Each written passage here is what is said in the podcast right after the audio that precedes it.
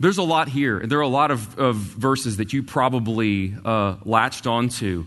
We're not going to cover it all. I wish we could. 14 is a very long chapter. We are. We're going to laser focus, though. Uh, and we're going to laser focus on clarity. When I read this passage, and when I read this passage, it reminds me of a comedy sketch. Um, I think back to a comedy sketch in which Ed Asner was a retiring nuclear scientist. And he was on his last day, and everybody was giving him a party and uh, congratulating him on a, a, lifetime of service. And uh, during the party, someone said, Do you have any words of wisdom for us on how to carry on when you leave? And he said, Yes, I have these words of wisdom for you. You can't mix too much water in the reactor. And they all nodded at his wisdom. And then he left. Not long after that, it came time to mix the water. And so, as they began to go through that process, they asked the question okay, wait a minute. Did he mean you can't put enough water in the reactor, or that you shouldn't put too much water in the reactor? And so, one group of scientists argued with the other group of scientists on just how much water you put into a reactor. And they went back and forth and back and forth, trying to interpret exactly what he meant. Well, at the end of the comedy sketch, the very dark comedy sketch, you see a nuclear cloud appearing on the horizon as they made the very wrong decision um, eventually, and it caused a meltdown. As funny as that sketch was, it really does bring up a very good point. and a point I think that is being considered here in 1 Corinthians 14. There's, the clarity of the message must ring true. It must be very clear. If it's not clear, there's a danger. If in our churches the message of Christ is not clear, there's a grave spiritual danger for those who are members of our congregation. The Apostle Paul in 1 Corinthians 14 highlights the importance of clarity when it regards the message of Christ, and he insists that in public meetings of the church, the message of Christ must be clear. Look at verses 6 through 12 again. Now, brothers, if I come to you speaking in tongues, how will I benefit unless I bring you some revelation or knowledge of prophecy or teaching? If even lifeless instruments such as the flute or the harp do not give distinct notes, how will anyone know what is being played? And if the bugle gives an indistinct sound, who will get ready for battle? So with yourselves, if you with tongues utter speech that is not intelligible, how will anyone know what is said? For you will be speaking into the air. There are doubtless many different languages in the world, and none is without meaning. But if I do not know the meaning of the language, I will be a foreigner to the speaker, and the speaker a foreigner to me. So, with yourselves, since you are eager for manifestations of the Spirit, strive to excel in building up the church. Now, we're not sure if Paul is talking about angel- angelic tongues here, as he was in 1 Corinthians 13, or if he's talking about the supernatural ability to speak foreign languages, as you see here in verses 10 and 11, and also in Acts, when, when they spoke in tongues, everyone heard the gospel in their own language. Regardless of, the, regardless of whether it is an angelic tongue or a foreign tongue, the concern is the same. If what is being spoken cannot be understood, then the message of Christ and the gospel is going to be murky.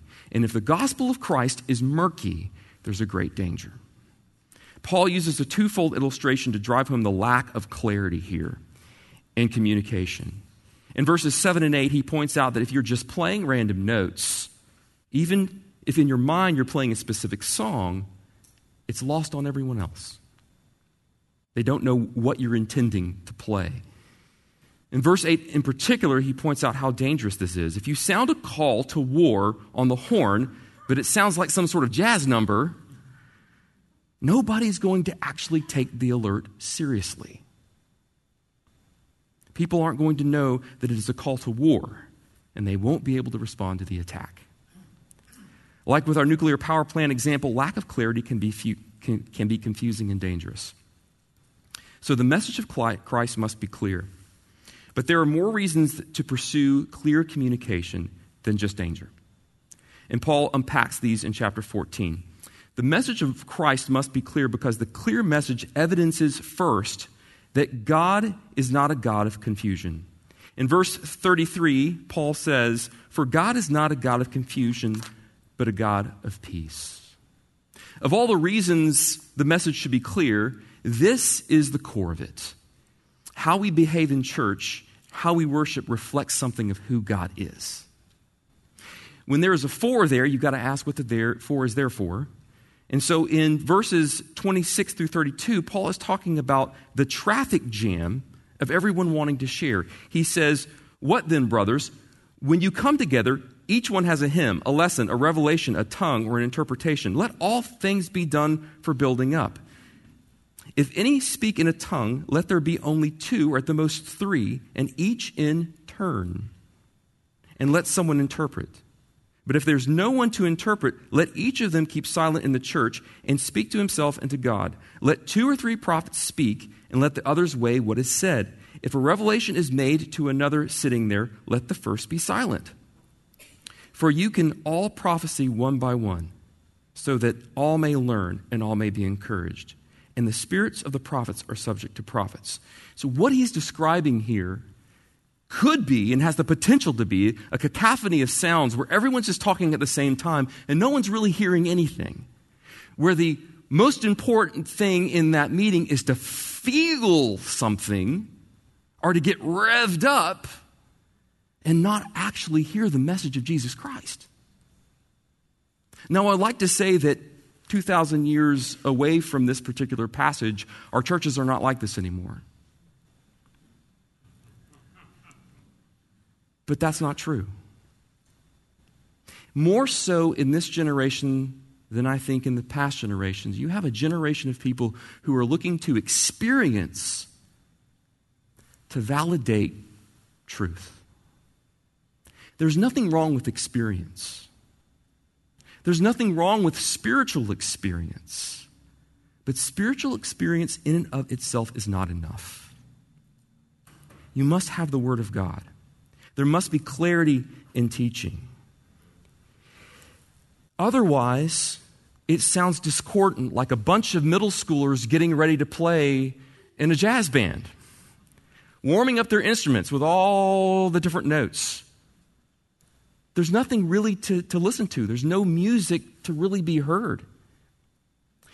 This point was drove home, driven home for me as I chaperoned a middle school band competition. And there we were after a very long day where the bus broke down. we were uh, late, so they couldn't put on their uniforms so they looked like a coherent band. And the jazz band took the stage, and they all started warming up. And they sounded like what my, my father would say would sound like a dying cow in a hailstorm. Just all the discordant horns. But then their band director stepped up, lifted his baton, everyone got silent, gave them a few points of direction, and then he led them in, all at the same time, playing together the right notes, and it sounded beautiful. In fact, they won. But it's because they were, the conductor was having them all move together at the same time, playing the same notes. When people walk into our church, what they should be struck by is that God is a God of order. You see, if no one ever stood up and tapped and got the attention, those students would have just continued to play random notes. The idea that our worship is orderly and our worship points to Jesus Christ gives some evidence to the fact that there is a God who is, who is there, who is marshaling all of the churches around the world to glorify himself, his people to glorify himself. And though we do not see him, the fact that these men and women use their gifts towards the same goal of the glorification of Jesus Christ show that, shows that there is a conductor there. In fact, it testifies to the God of Scripture who, in starting even in Genesis 1, is so orderly that he takes every day and, and orders it perfectly in creation. And in redemption, he unpacks and unfolds that precisely and orderly and brings Christ at just the right time in human history. Our worship of, of Christ, the message, should reflect that kind of God. He's not a God of confusion, He's not a God of chaos. He's a God of order. But second, it exemplifies our pursuit of love. Chapter 14 builds off of chapter 13, which has the theme of love, and it builds off of the overall themes found in 1 Corinthians. And one thing that is striking about 1 Corinthians, the 1 Corinthians church is their underlying sense of division, elitism, and the sense of partiality. From the very beginning, we hear that the people are following either Paul, Cephas, Apollos in factions. The central issue in other chapters is the abuse of the Lord's Supper, which is an abuse that has some church members thinking they're better than other church members and rushing ahead of them and taking their own communion and ignoring the body of Christ. We also see chapters that reflect on all the parts of Christ's body and how important they all are. 1 Corinthians builds to this point. Another divisive issue is the use of gifts.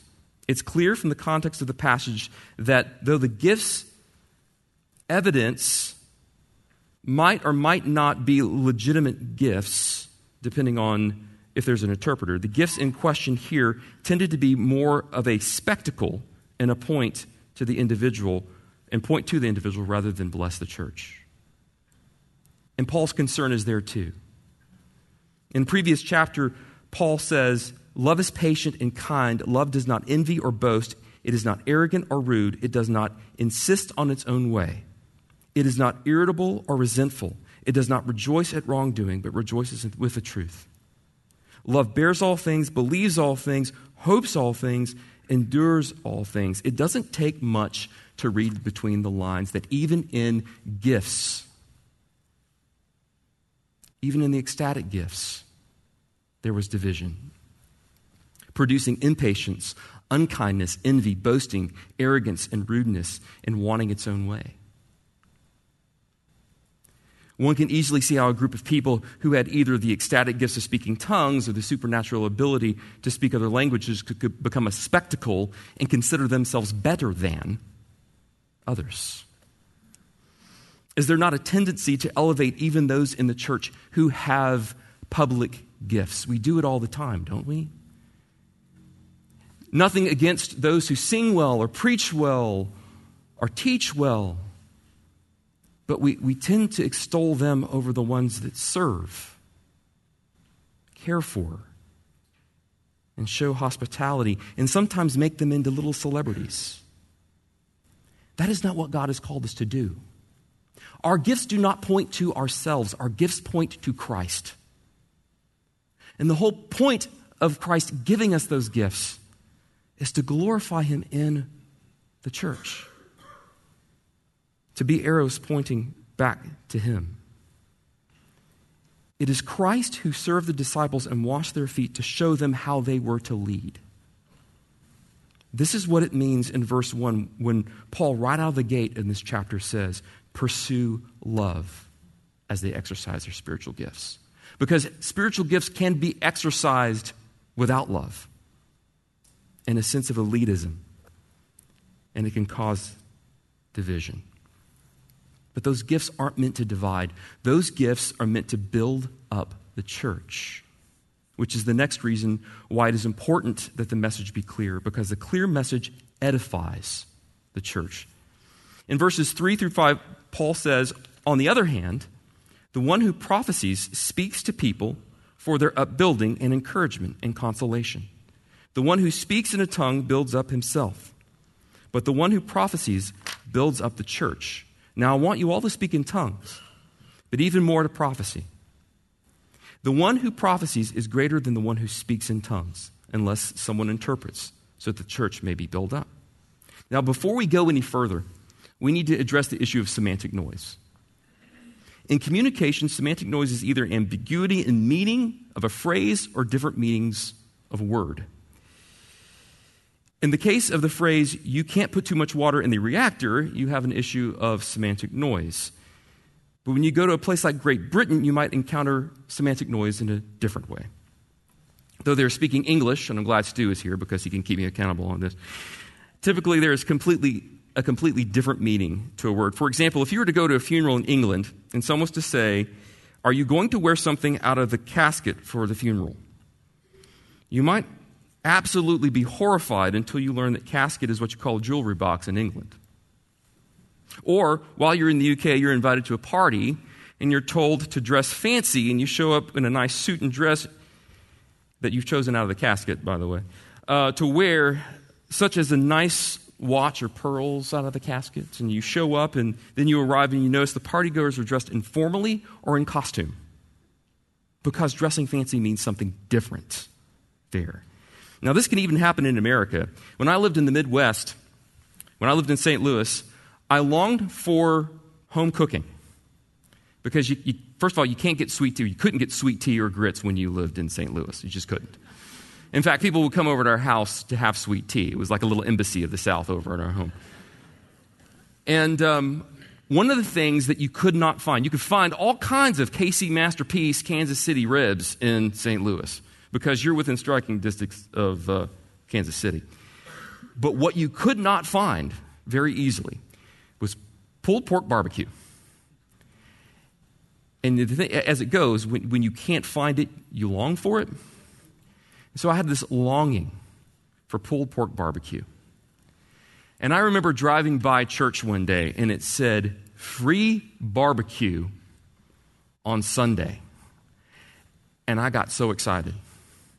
I told my wife, we're, go- we're going to that church and we're going to get some free barbecue. We drove up, and to my horror, they were grilling hamburgers and hot dogs. Now, I understand if you call that barbecuing, even though that's really grilling. We all know that's it's grilling. I understand if you want to call that barbecue, but don't call the results of grilling barbecue it got me looking for something that just wasn't there. And I became the victim of semantic noise. So, why am I telling you all that? Because there is some semantic noise here with the word prophecy, and I want to clear that up. When we read this, I know that many of us get the picture of someone who has got a crystal ball and is foretelling the future. Now, in the early church, they did have people who spoke prophetic foretelling words. That is absolutely true. But there's another meaning of the word prophecy that is more than foretelling, it's forthtelling. It's speaking the word, it's challenging with the word of God, it's speaking the thus saith the Lord's of Scripture. And though there was certainly space in the early church for prophetic, foretelling utterances when the canon of the New Testament was being written, the context here sounds much more like the preaching of the word. And why do I say that? Because Paul makes a big deal that we are to be edified. And it is the word of God that builds us up and edifies us. Now, let me take a moment here. While this message is meant to focus particularly on the importance of clear communication, I think it's important to lay down a few warnings. There are some who believe that the ecstatic gifts of, of the Spirit, such as angelic tongues and foretelling prophecy, have ceased. And that term uh, for those people is cessationists. There are some that believe that the ecstatic gifts of the Spirit, such as angelic tongues and prophecy, continue, and those are called non cessationists, whichever camp you might fall in. Both agree on the same thing revelation has ceased. What does that mean? Some of you want to throw stones at me right now. Um, we all experience times where God speaks to us. He speaks to us through His Word, He guides us through His Spirit. That is not revelation. I remember a time when I was sitting in a, in a session of elders, and there was actually a very vocal debate between one of the elders and the pastor on this. And um, he kept saying, God speaks to me. He speaks to me through his word. And he, and he points my heart away from sin. And, he, and the pastor goes, That is not revelation, that is illumination. Illumination is the Spirit binding with the Word of God in our hearts, taking that Word and teaching us, guiding us, correcting us, rebuking us. He is active. He is active within us. He teaches us, He trains us, He guides us, He guides us through other people. But here's the difference between illumination and revelation revelation is a new word, it tells you something brand new that no one's ever heard of about God. And the danger in that is this when you claim to have that gift, you are this far short of being Muhammad. You are this far short of being Joseph Smith, who said, The word we have is not enough, I'm adding to it. The word is not to be added to. The word is not to be taken away from. God, in his sovereignty, has given us all we need. Now, you might go to Scripture and say, well, it doesn't say anything about this, about this, or about this. The Spirit leads us into all truth, taking incidences from Scripture and applying them to our hearts. He helps gives us, give us wisdom. Even though God's Word doesn't talk about cell phones, He talks about idols. So even though we don't see that in, in the Word, we can learn from the Word. But we just must draw the line at Revelation. It is not edifying to the church. It is not building up of the church to say that the Word of God, the 66 books of the Bible that He's given us, is not enough, and to go searching for some other word, some other means. Because what happens is you cross the line into divination instead of following the Spirit and truth. And that does not build up God's church. It seeks more of an experience than it seeks to glorify and rejoice in who God is. So we must have a clear message so that we can be edified. But finally, we must have a clear message because it evinces the truth to unbelievers. Verses 23 through 25. Thus, tongues are a sign not for believers, but for unbelievers. While prophecy is a sign not for unbelievers, but for believers. If therefore the whole church comes together and all speak in tongues, and outsiders or unbelievers enter, will they not say that you are out of your minds? But if all prophecy and an unbeliever or outsider enters, he is convicted by all, he is called to account by all. The secrets of his heart are disclosed, and so, falling on his face, he will worship God and declare that God is really among you. What is Paul saying? Tongues might get their attention, whether it is ecstatic tongues or tongues in another language, but it can do nothing of what the word can do in, in bringing someone to their knees. Paul points out here that the word of God preached with the Holy Spirit in our heart applies it to our hearts. And it must be understood and it must be clear. If a bunch of Christians are in a meeting speaking French, Greek, Latin, and Aramaic, etc., at the same time, and someone walks in they're not even going to understand what's going on. Convert in the same light, if, if there's an ecstatic tongues and everyone's speaking in a confusing language and someone walks in, what are they going to really hear? If outsiders and unbelievers hear ecstatic prophecy, then they might be baffled. But they won't hear the only truth that can save their souls. I love what verses 24 and 25 say. But if all prophesy, an unbeliever or an outsider enters, he is convicted by all, he is called to account by all, the secrets of his heart are disclosed, and so falling on his face, he will worship God and declare that God is really among you. Have you ever experienced that moment that they're talking about here when someone preaches the word of God and even it speaks directly to you and you feel like they're reading your mail or your email, or for the younger people in here, text messages? That's what Paul's talking about. The Spirit works through the preached word, even in our one on one exhortations to one another, to convict the heart of unbelievers, to convict our hearts. And I want to challenge an idea this morning, so bear with me. I've challenged quite a few ideas this morning, so you're still bearing with me. No one's walked out just yet. Now, I think there's scriptural warrant with the words of Paul here to regard, in regard to outsiders and unbelievers, to, to, to talk a little bit about seeker sensitive services. And there's been much made of seeker sensitive services. On a positive note, I'd like to say this. Um, if we use insider jargon and language, sometimes we can sound like we're speaking a foreign language. So I, I believe that, yes, we must be clear. We must be able to break down the truths of God so that everyone can understand them. But also in the spirit of verses 24 and 25, it isn't a convoluted or watered down message. That's not what the unbeliever is hearing here. It's, I, I say this with all, all humility. If we are tempted to dumb things down, to offer nice principles instead of preaching Christ, then we're not doing what Paul is asking us to do here. We're not edifying the church. We're not winning the unbeliever. Why do I say that? Because we aren't calling the nations to be nice people. We're calling them to reject their sin and live for Christ. We're calling the dead to become alive.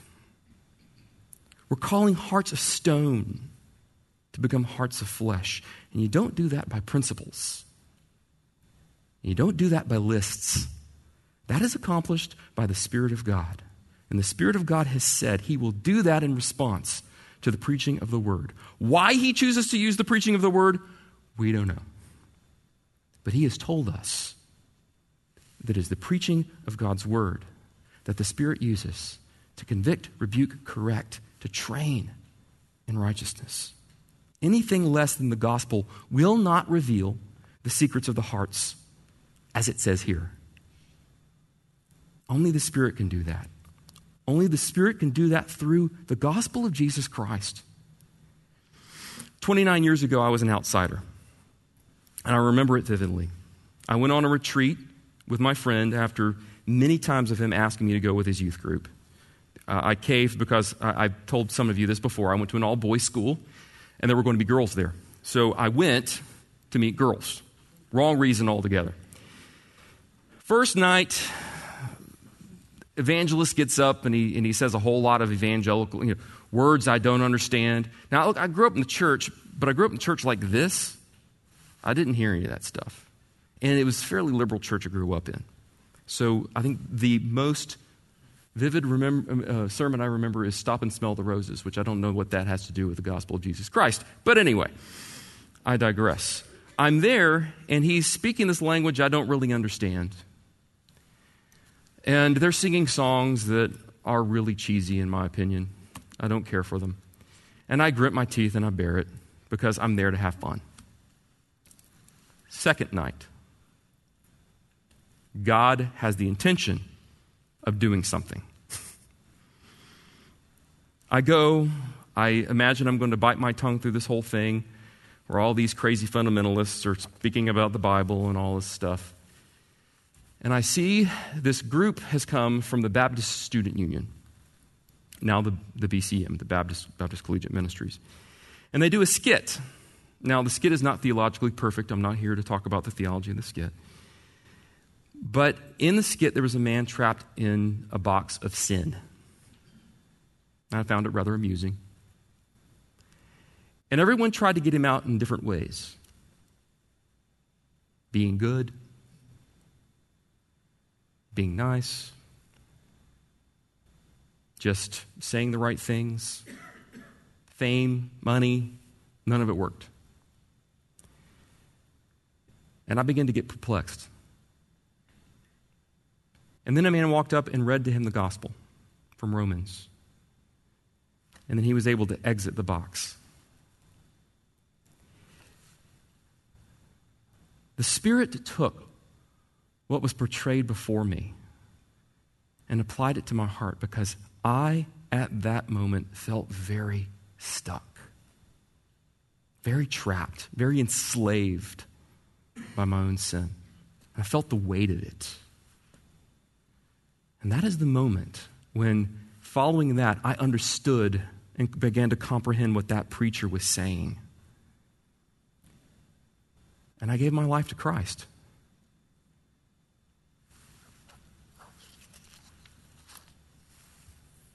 While we were yet sinners, Christ died for us.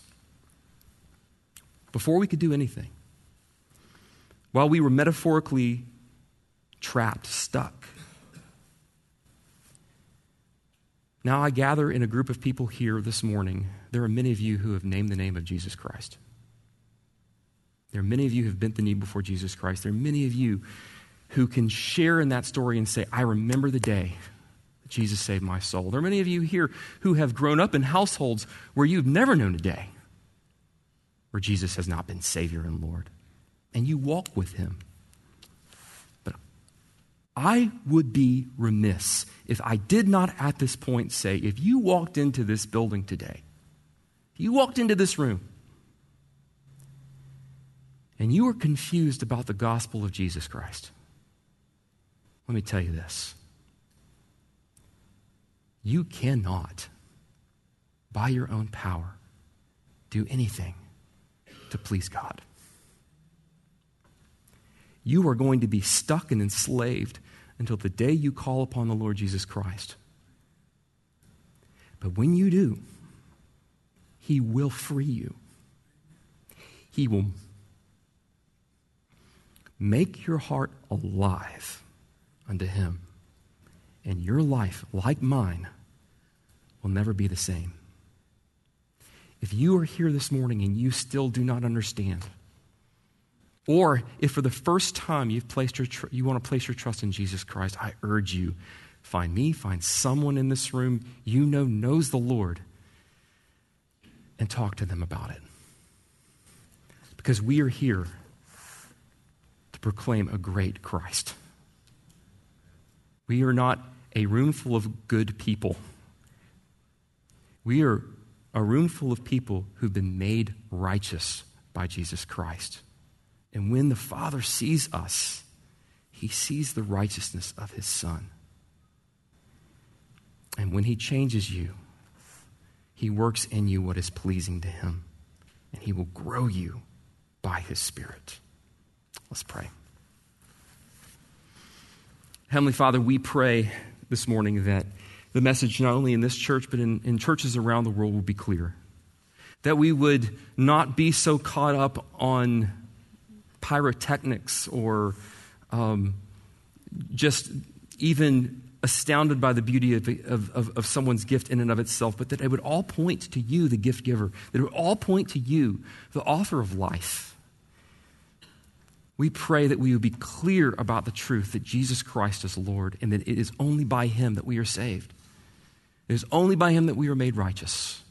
So, Father, if there is anyone here today who does not know you, I pray that your Spirit will do what your Spirit did in me and wrestle them to the ground. Bring them to faith. Spiritually make their hearts alive unto you. It's in Jesus' name we pray. Amen.